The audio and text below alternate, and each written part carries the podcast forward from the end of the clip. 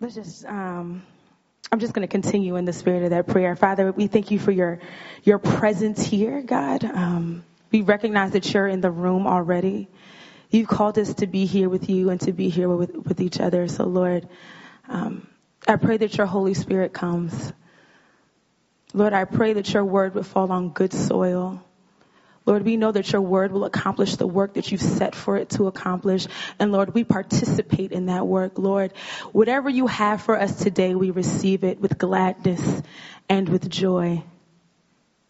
Your kingdom reigns forever and ever. You and you alone are God. You and you alone are good. You and you alone are worthy. You and you alone are mighty. We submit ourselves to you we bow in your presence. We humble ourselves in your presence. We thank you. We praise you. It's in Christ in, uh, that we pray. Amen. All right. So we've been in um, the. Do I feel super loud to y'all? No? Oh, yes? Okay, can you turn me down just a smidgen? Just a smidgen. Okay, we're in our Armor of God sermon series, and um, I so the first the first uh, Sunday, Shekinah gave an overview of the entire passage, Ephesians 6, 10 through 17, and then Doug kicked us off with the belt of truth. Pastor Don hit us with the breastplate of righteousness, and I have feet fitted with the readiness that comes from the gospel of peace. Y'all, it took me so long to learn how to say that. I just was like, feet, feet fitted, feet fitted with the readiness that comes from the gospel of peace. So let's read our scripture together. Let's stand on our feet. We're in Ephesians 6, 10 through 17. And it says, finally be strong in the Lord and in his mighty power. You can read it with me. Put on the full armor of God so that you can take your stand against the devil's schemes. For our struggle is not against flesh and blood, but against the rulers, against the authorities, against the powers of this dark world, and against the spiritual forces of evil in the heavenly realms. Therefore, put on the full armor of God so that when the day of evil comes, you may be able to stand your ground. And after you have done everything to stand, stand firm then with the belt of truth buckled around your waist, with a breastplate of righteousness in place and with your feet fitted with the readiness that comes from the gospel of peace. In addition to all this, take up the shield of faith with which you can extinguish all the flaming arrows of the evil one. Take the helmet of salvation and the sword of the spirit, which is the word of God, and pray in the spirit on all occasions with all kinds of prayers and requests. With this in mind, be alert and always keep praying for all the Lord's people. This is the word of the Lord. Thanks be to God. You guys can have your seats. Okay, so each week we're going through three things that we want you to keep in mind as you're listening to this, uh, to the word. The first thing is our enemy is real, but our enemy is not human. I'll say it again. Our enemy is real, but our enemy is not human. A lot of times, like preachers like to talk about you got haters, you got people hating on you, they hating on your vision, hating on your destiny. Nobody's really thinking about you like that. But the enemy seeks to subvert, delegitimize, and divide the church. So we do have an enemy. The enemy is active. The enemy is real. Um, but it's not people. The enemy is not people. Just please, y'all say this to the enemy is not people. Amen. So we'll talk more about who our enemy is and what our enemy does later. Then the second thing is, are we acting like it's wartime or peacetime? Think this to yourself. Am I behaving like we're in time of battle or I'm acting like everything is great? We're eating and drinking and being merry and that's the only thing I'm concerned about. The third thing is, what piece of armor are we missing that leaves us in mortal danger? What piece of armor am I missing that's leaving me in mortal danger. So yes, feet fitted with the proper readiness that comes from the gospel of peace. I tried to think of a different name, like a shorter name uh, for that. I was like soldier shoes, but I kept saying shoulder shoes, and I knew that I was going to be saying shoulder shoes while I was talking to y'all. So I'm just going to stick with feet fitted with the preparation, with the readiness that comes from the gospel of peace. So, does anybody prefer to be barefoot? Anybody at all? Kind of, yeah. So I I really prefer to be barefoot. If any of you guys have ever come to the office on a weekday and you saw me, I'm definitely going to be barefoot. Doesn't matter if it's 30 degrees outside or the middle of summer. I'm going to be, I actually wasn't always like that. I got that from my roommate, Jessica. I remember the first time she was working at a church and she like, this is literally the first within five days of meeting her and she just was walking around her church barefoot and i was like this girl is a hick. She from the south and i just thought it was weird but now i'm literally always always barefoot. But have y'all ever like been in your house and you have your shoes off and you step on something surprising or wet? Isn't that weird? When you step on something wet and you're not expecting it? Or um you're walking through your kitchen and the floor hasn't been swept in quite some time. And then you're just like scraping, rubbing the debris off the bottom of your feet. So, I mean, those are the times when I appreciate shoes. Another time that I appreciate shoes is literally when I'm at the beach. The beach is my favorite place in all the land. Um, and I'm always like, I'm always like leaving my hotel or whatever. And I'm like, I can't wait to get to the beach. I can't wait to get to the beach. And as soon as you get to like where the beach starts. You know how they have like those little spigots where you can kind of like wash your feet. It's like pavement and then beach starts. I, um, take my shoes off, my flip flops immediately upon seeing sand. And I'm like, I can't wait to feel the sand beneath, betwixt my toes. And I run out there and I'm scalded, like it's burning, burning hot. And then I put on my flip flops and I'm like, man, I'm so grateful for shoes. Like I literally think about how wonderful shoes are and how amazing it is that this little piece of styrofoam is keeping me from the immense amount of pain that I'm currently feeling. So I don't ever really think about wanting or needing shoes when I'm in someplace comfortable, like when I'm at home or when I'm in my bed or at the office or even here sometimes at the Robinson. But walking on the fiery sand or on gravel or even bench, venturing into the bath, I don't go barefoot into people's bathrooms. Only because, not even people's bathrooms, the bathroom across the street. I remember one time, um, Toya came out the bathroom with a bag of poop in her hand and I was like, where did that even come from? And she just was like, I had to clean it up. There was a bag of visible poop. So I don't go barefoot into there. I suggest y'all don't go barefoot into that bathroom either. Just as a heads up. Right, the toilet overflowed, but Toya had to pick up the bag. She was a bag of poop, literally. So if the beach or the bathroom makes shoes necessary, how much more are we going to need shoes for wartime, right? So let's take a look at these Roman shoes. I think there's a slide up. If you look at these, this, these are nice shoes, right? Cool. So these shoes, look at the bottom. They have the, they're hobnails, right? So soldiers would hammer nails through the bottoms of their shoes, right? Um, so the reason why we're even talking about Roman soldier shoes is because the Bible is a cultural document.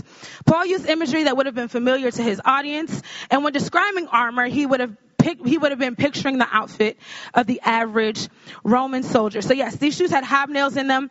They were hammered into the soles and they function as like soccer cleats, but they were much sharper. Like, uh, they were very, like, so Roman, when you're in battle and you're on varied terrain, it can be rocky, it can be, um, mud, like you have the hobnails to give you sure footing. They were also useful as a weapon for an enemy that was falling, kicking people while they're down. That's what that was good for.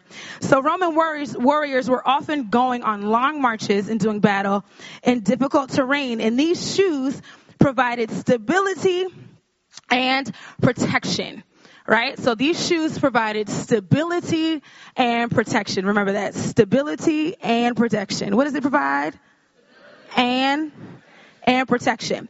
All right. So when we look at verse 15 of Ephesians chapter 6, it says that, um, feet fitted with the readiness that comes from the gospel of peace what does that even mean? Feet fitted with the readiness that comes from the gospel of peace. So let's break it down into phrases. What does the gospel of peace mean? The gospel of peace is the good news of Jesus Christ. It's the news that through Jesus Christ, the reign of Jesus, uh, the reign of the kingdom of God is coming to earth and that the death and resurrection of Jesus Christ um, serve to restore people's relationship with God. So the good news is that God's rule is coming, God's rule is here, and that the death and resurrection of Jesus Christ puts us in right relationship with God. So, you might be saying this that's like full of buzzwords. If you've been a christian for a long time you might know what those words and phrases mean. But i want to break uh, down one idea. So it's when we say the reign of the kingdom of god is coming to earth what is the kingdom of god? The kingdom of god is the reign of god's rule. The kingdom of god is the reign of god's rule. It's god's kingly action god's kingly reign and god's kingly lordship. The kingdom of god is the reign of God's rule. So I asked myself this question. I said, well, if the kingdom of God was ushered in um, with Jesus, what was ruling before? If the kingdom of God, if God's rule and reign was ushered in, at a, a certain point of time, what was ruling before? I'm glad you asked. So, in Genesis 1 through 3, this is, I'd love for you guys, I want to suggest something to you. There is scriptural evidence for what I'm going to say, but for the sake of time, I do not have time to go into chapter and verse of exactly everything I'm going to say. But Genesis 1 through 3 will give you a good picture, and you can email Doug for questions. So, and again, like, I could, this could be somewhat wrong. Like the Bible says, we know in part, and we prophesy in part, but when he who is perfect is come, like, we're going to see all things. So we just are going with what we've got. Okay. In the beginning, God created this world and God created this world perfect. Everybody agree with that? Yes.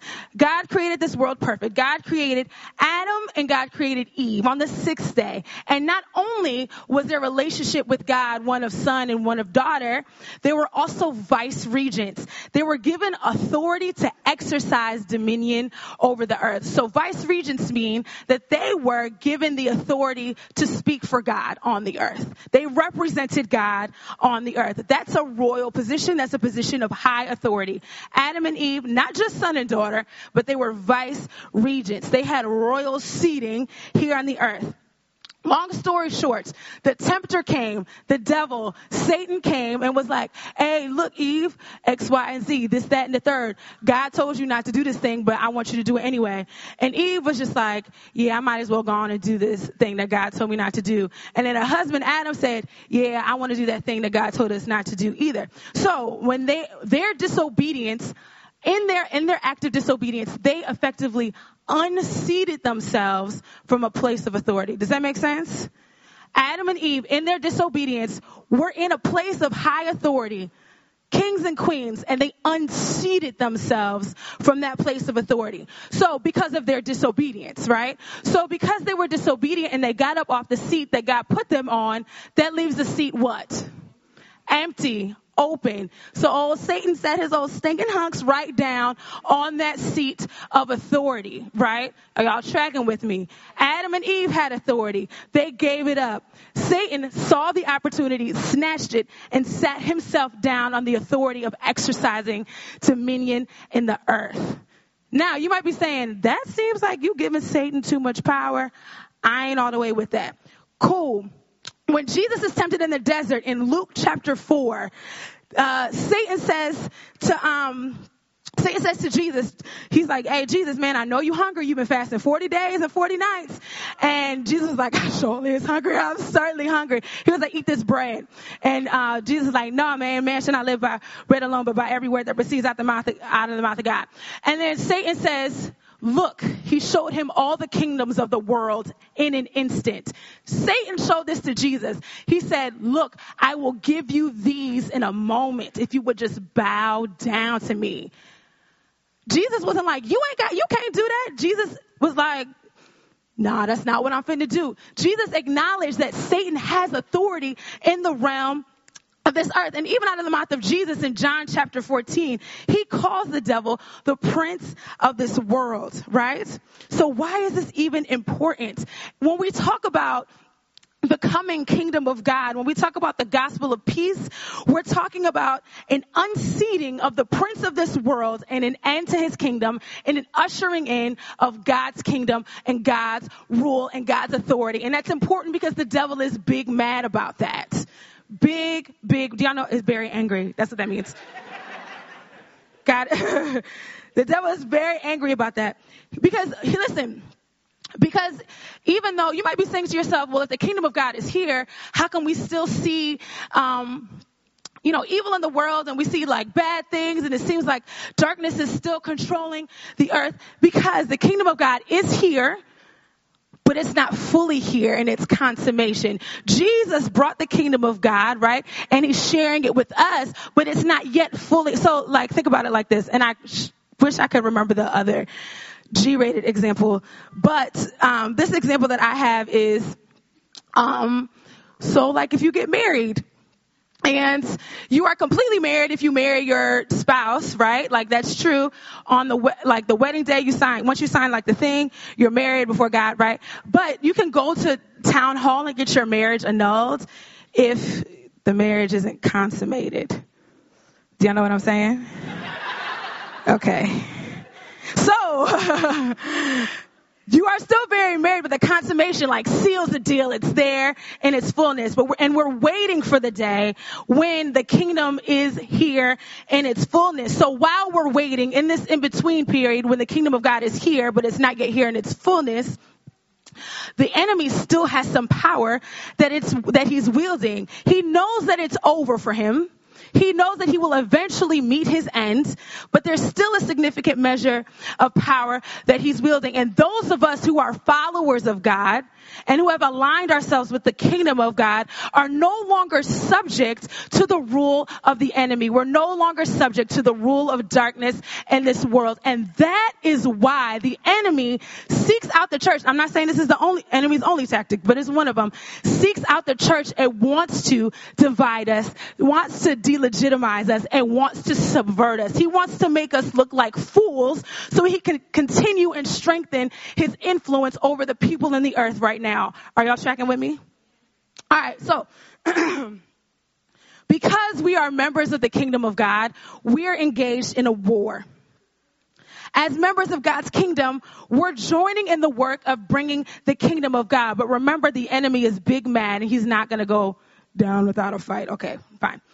Since we're no longer subject to Satan's rule, we look to free everybody else. It's like a giant game of capture the flag. Anybody ever say capture, uh, play capture the flag? It's a super, super fun game. So you're in like this big like field, right? And you're divided into two teams. Let's say there's like 40 kids or humans, 40 people, and there's 20 on each side, right? And the each side's goal is to capture the opposite team's flag. So when you're if you're in enemy territory and a, a member of the opposing team tags you, you go to jail, right? And how does anybody know the only way you can get out of jail?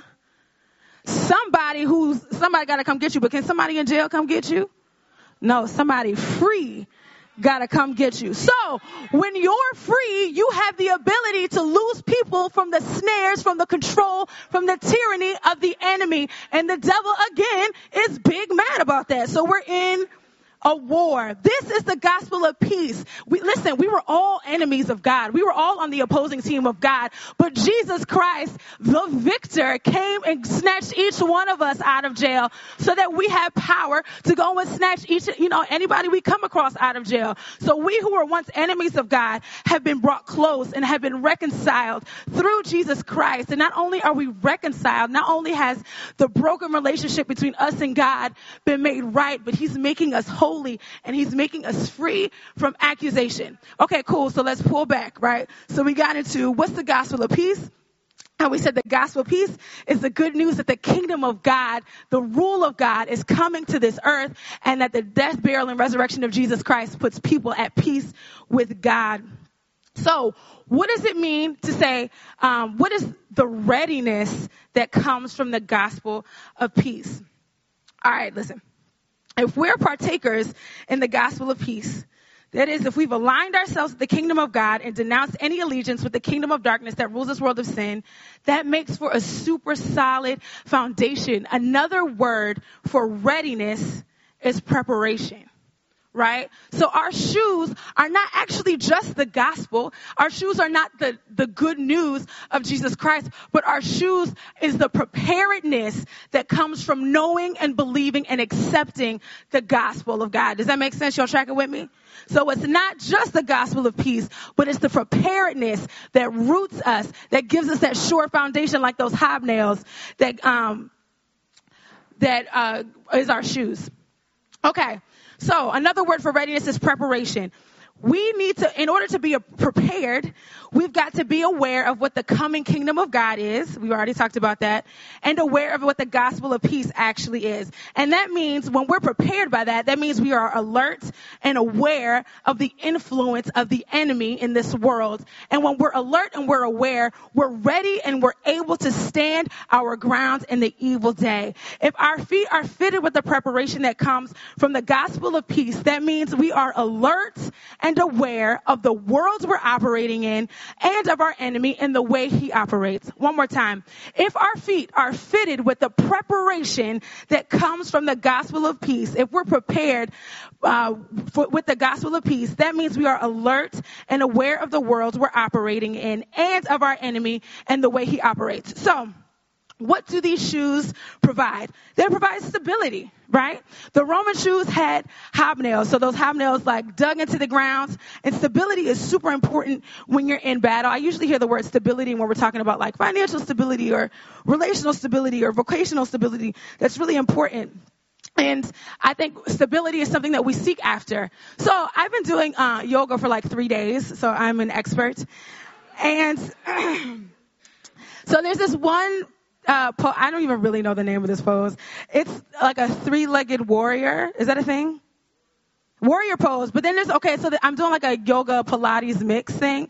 So, and it's, they ask you to do this three-legged yoga. And I'm going to try to do a mild version so y'all can see what I'm talking about. You, um, so it starts with, I'm so nervous. I have really bad balance issues. I didn't know how to ride a bike till I was 25 years old. Okay. So it's like you lift up, you're balancing, right? Huh? Killing it. But then it's like tilt your torso forward, feel the energy, ignite your core. And as I'm doing that, I'm literally, okay. I'm literally supposed to, Okay. I'm literally supposed to, y'all get the picture. I'm supposed to eventually be like this, right? But completely balanced, completely looking forward. And what they tell you to do is, find a focal point. So that's what I was doing just for that like half second. I focused on that chair in the back. You have to find a, a focus point in the room in order to like center your energy there and just also so you won't fall over. And so when I'm doing this pose, I have like severe like competitiveness, right? And I want to like, just with myself, nobody else cares, but I just want to make sure I can actually do the pose. So my attention is completely on the focal point because I can't balance on one leg. I just can't. I'm gonna fall. Literally somebody could come and set the building on fire, but I'd be locked in and engaging my core, like focused on that one focal point. And so the point is this, when I'm unstable, my focus and my energy is on being stable. That's the primary thing. I'm worried about keeping myself upright. So if I'm focused on that, on that spot on the wall, or if I'm focused on, oh, I'm wobbling, I'm wobbling, I can't see no attacks from the enemy. I'm unaware. I don't know what's up. I don't know what's down. Soldiers on the battlefield needed shoes for stability when they were on rocky terrain so that they could keep their eyes up taking in their surroundings. So that's what the preparation of the gospel of peace does. It allows you to be able to see, Lo, this is the, this is the enemy, this is the enemy. Because uh, in 1 Peter 5, 8 and 9, this is a New Living Translation, it says, stay alert Watch out for your great enemy, the devil. He prowls around like a roaring lion, looking for someone to devour. Stand firm against him and be strong in your faith. You can't stay firm if your attention is all over the place. When you're unstable, you don't know what's going on around you. You're unable to discern, unable to discern what's God and what's not, what's spiritual attack and what's just normal vicissitudes of life. You don't know what's up or what's down. You're left scrambling. And let me tell you something. The devil doesn't always look like a pitchfork and horns. The, in scripture, um, the Bible says that the enemy comes disguised as an angel of light. it's not always what we think. The Bible says, listen, we might think that there's a way right to us, but the end thereof is destruction. And if we aren't fitted, if we aren't stable, if we haven't been prepared in the gospel of peace, we're going to be misapplying scripture and looking all over and scrambling all over the place and we won't be able to stand our ground. Not only will we not be able to stand our ground, we're leaving ourselves open for attack. And you've also been, re- we've also been rendered ineffective and impotent. So these shoes, these soldier shoes, warrior shoes, they provide stability. They also provide protection. Roman shoes has, have thick soles. I kind of like to go to the gym sometimes, kind of. And in the gym, you have to wear shoes, right? Because what if you drop a dumbbell on your foot? Like, I mean, if it's a naked toe, it's gonna it's gonna be bad either way. But if it's just your naked toe, your toe might like splatter all over. I'm literally picturing your toe splattering all over the place. Or at least your shoe can keep the blood inside. You know what I'm saying? I don't know. Shoes give you protection. Or like when you stub your toe in the middle of the night. Maybe that's a better picture. Shoes protect you from this. When you're, when soldiers are on the battlefield, there could have been rocks, thorns, porcupines, thistles, briars. You can get maimed or, or even less than that, distracted. And what happens when you get hurt? What happens when you're hurt on the battlefield? You fall. Listen, if your feet are impaled, there's not much fighting you can do. When you fall, you're left wide open for attack. The Bible describes Satan as an accuser of the brethren. Picture this. You're lying on the battlefield. You didn't put on your shoes right. You're not prepared. You're scrambling. Your foundation is found in other things, your identity, your job, your friends, your relationship. You're just, that's what you have built your entire life. That's what you've built your relationship on God on. You're lying on the battlefield and you're injured. And here comes that old lion devil to harass you and to accuse you. And here's the thing about the devil. The devil is so sneaky. Because the accusations aren't always lies. It's often stuff that we did. At least that's the truth for me. Listen, the enemy will remind you of your past failures, your past shortcomings. You're not good enough. You're not holy enough. You've sinned too recently in order for God to use you. How can you be sure that you're actually really saved? But listen, here's the gag, y'all. The lie is this, that any of your shortcomings, sins, and failures have the, have the power to bind you up. This is the lie that your shortcomings, your sins, your failures keep you inactive, that your shortcomings, shortcomings, sin, and failure still have a hold on you. That's the lies. So many of us are on the battlefield bound and gagged because we believe the lie that we're only as good as our distance from our last sin. Instead of trusting in the, ble- in the breastplate of righteousness, the righteousness that comes from God, the righteousness that He imputes on us, the righteousness that doesn't come from anything that we've done, but it's what God sees when He looks at us. He's declared us holy. He's declared us able to be used. He's declared us righteous in His presence. Where, so, but instead of that, instead of us being victori- victorious and standing firm on our ground, we're literally maimed, crippled on the ground. And it's a crazy battle. It's a crazy, crazy battle. And like when we're thinking about the world and we're thinking about this spiritual war that we're going on, the enemy is busy and he's trying to keep us from moving forward. He's trying to keep us from moving and sharing the gospel. He's trying to keep us from freeing our friends that are in jail, like in that capture the flag game. But listen, at the end of it all, when we are rooted in the gospel of peace, when we're rooted and grounded, when we have on the shoes of the preparation of the gospel of peace, we'll literally be standing firm. And we'll be looking over at the bodies of our enemies. And that's not people, remember? We'll be looking over at the corpses of poverty, of death, of oppression, of depression, of fear, of failure, of hunger, of despair, of loneliness, of divorce, of division. We'll be looking out over that when it's all said and done because we've prepared ourselves with the gospel of peace. So you might be saying, how do I put on these preparation shoes? One, one, one practical thing. Speak the promises of God over yourself. These are places where we can see kingdom breakthrough in our own lives. We can see the kingdom breaking through. So for example, we can say, Lord, you're slow to anger and abounding in love, and you forgive sin and rebellion. And in 1 Samuel, uh, we have this promise that the Lord doesn't look at the things that man looks at. Man looks like out, at outward appearance, but the Lord looks at the heart. And another passage says, even though you bring grief, you show compassion. So great is your unfailing love. Then in Mark, we hear, when we lose our lives for Christ's sake, we find our lives for the first time. In the book of Acts, we have the promise that God has given us the power of the indwelling Holy Spirit to enable us to be witnesses of the good news of life in Christ. In Romans, we have the promise that all things are working together for the good of those that love Him and have been called according to His purpose and that God's will for us is always good, it's always pleasing, and it's always perfect.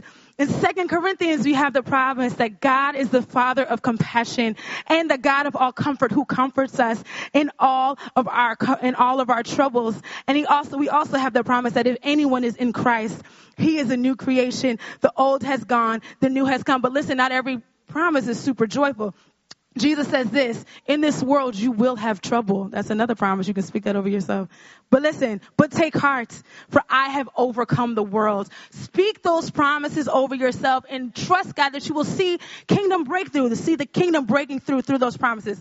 Okay, another way that you can put on these preparation shoes uh, find a believer who's bearing fruit and living free and copy them. Do what they do. Follow them as they're following Christ. Like Sean and Sarah said, that you can't do this thing alone. We're not created to be in this life alone. When you're in battle, when you're a soldier, so many soldiers make up an army, and all soldiers together are the ones that push uh, the army forward. It's what makes the army up. And then three, make room for the Holy Spirit to give you direction allow the Holy listen, if you there's our church is really pressing into this Holy Spirit thing and if it's weird for you, it's weird for other people too. But like let's just press into the third person of the Trinity because that's our comforter, that's our teacher, that's our guider, and our and the Holy Spirit wants to have an active role in our lives. So, I mean, I'm trying to give you practical steps for how to have your feet fitted with the preparation that comes from the gospel of peace. But listen, that don't absolve us from having faith. Everything that I'm saying is kind of crazy. If you think about it, this whole thing that we're doing, we believe in a God that we've never seen. We believe that that God has sent himself and uh, lived, walked this earth and took on our sins and died for us and rose with all power in his hands. And not only did he keep that power, he gave that to us. So listen, if you want to be clothed in the armor of God, it's going to take an exercise of faith. You've got to have faith. Hebrews 11 says faith shows the reality of what we hope for. It's the evidence of things we cannot see. And it's impossible to please God without faith. Anyone who wants to come to God must believe that God exists and that he rewards those who sincerely seek him. You don't get, you don't get around having to exercise faith. That's a part of the deal. But listen, I know there's some of us in here that might be like kind of skeptical, but like there's like a little something in us that's like, maybe there's something to this. Maybe uh, there is something to this God thing. There is something to this spiritual battle. I can see it in my life. I can see it in the world. And I would invite you as um, the choir comes back up, worship team comes back up. I would invite you to take these next few moments of response and just consider what if this whole thing is real? What if you can be free from the tyranny of sin and darkness in your life? What if you no longer have to be a slave to your own will? What if you could just live life freely and abundantly? Because that's a promise that's available to you. Others of us in here who already follow the Lord, I want us to ask ourselves, how prepared are you? How prepared are we? Am I scrambling? Am I fitting my feet with anything else? Have I even put my shoes on? I, I ask, I'm going to ask the elders to also get in place, our prayer team. I'd ask that you would just reach out and receive prayer today that the Lord would um, overshadow you and overtake you, and that you'd be a willing member in the putting on of the armor of God. God wants you to put on that armor. It takes an active willingness on our part. So I pray that you'd consider that in these next few moments. It's uh, part of the culture of our church. We say, listen, once a month you should be going and receiving prayer from somebody else in the room from one of the prayer team. It's just as an acknowledgement of, you know what, I can't walk this thing alone. I need help. I need somebody to join their faith with mine and say, listen, we soldiers in this thing together. Help me, bear me up. So I, I pray that you would just take these next several moments and um, just be present with God, be present with each other, and just remember that it's a grace that God wants to clothe you with, with the preparation of the gospel of peace. This gospel of peace has come to set you free, it's come to set your neighbors free. God wants you to be on solid ground. He doesn't want your feet to slip. He doesn't want you sliding or, sli- or slipping.